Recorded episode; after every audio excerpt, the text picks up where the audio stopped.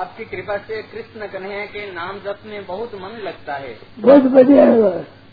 प्यारा लगता है लेकिन जैसे पति बेटा बेटी के लिए आंसू आते हैं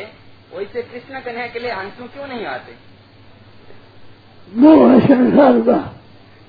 संसार का मोह राम राम